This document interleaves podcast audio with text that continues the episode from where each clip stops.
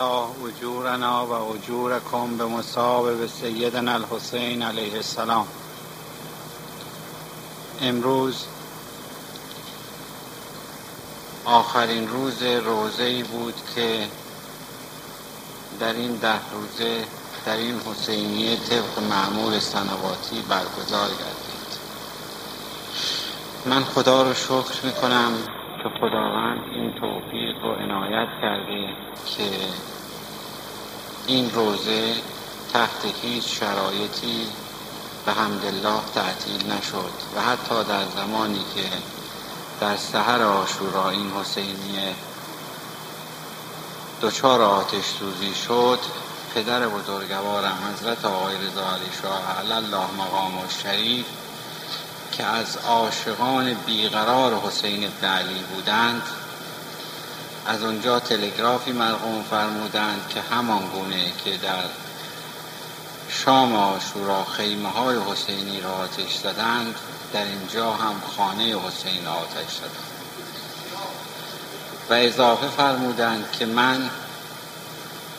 اگر در توانم بود این حسینیه رو بهتر و مجللتر از اول آن می‌سازم. و حتی اگر لازم شد خانه مسکونی خودم رو می فروشم و این حسینیه رو می سازم و اجاره نشین می شود ولی نمی گذارم که این حسینیه از حالت اولیه خودش بیرون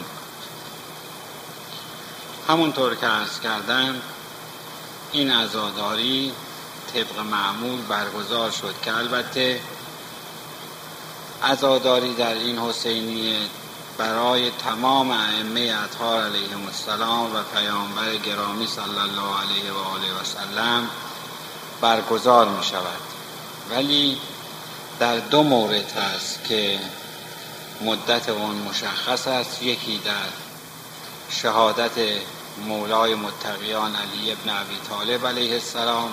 که در ماه مبارک رمضان و بعد از قرائت دوره قرآن است به مدت هفت روز هست و یکی در دهه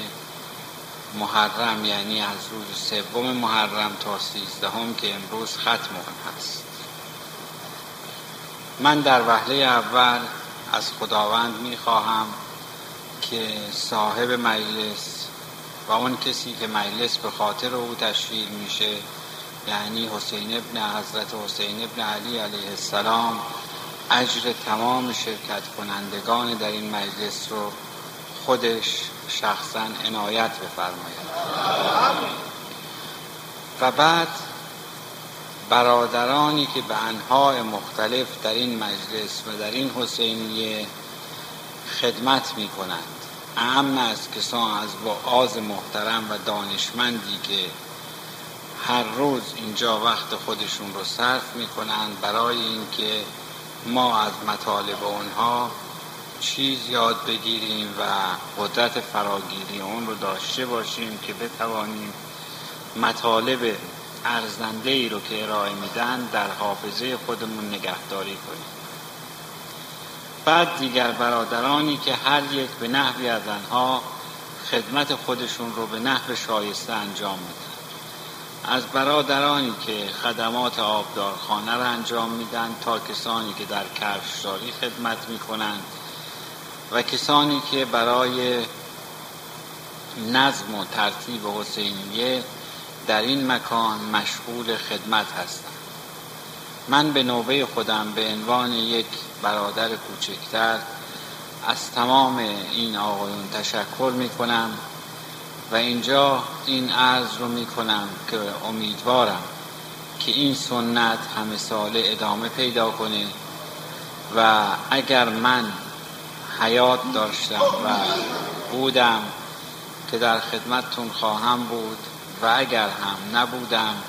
اون کسی که باید باشد او خودش ترتیب عزاداری رو به نحو احسن خواهد داد و برای شادی روح من هم در اون هنگام خاطره این قرائت من در اینجا عرایزم رو خاتمه میدم و مجددا در خاتمه از تمام کسانی که به انهای مختلف در شکوه مجلس در شرکت در مجلس در خدمت به مجلس مشغول انجام وظیفه بودند یا با سکوت خودشون و استماع فرمایشات وعاز محترم مجلس رو شور حالی بخشیدن تشکر می کنم و امیدوارم که خداوند اجر اونها رو به نحو احسن عنایت بفرماید. و السلام علیکم و رحمت الله و برکاته.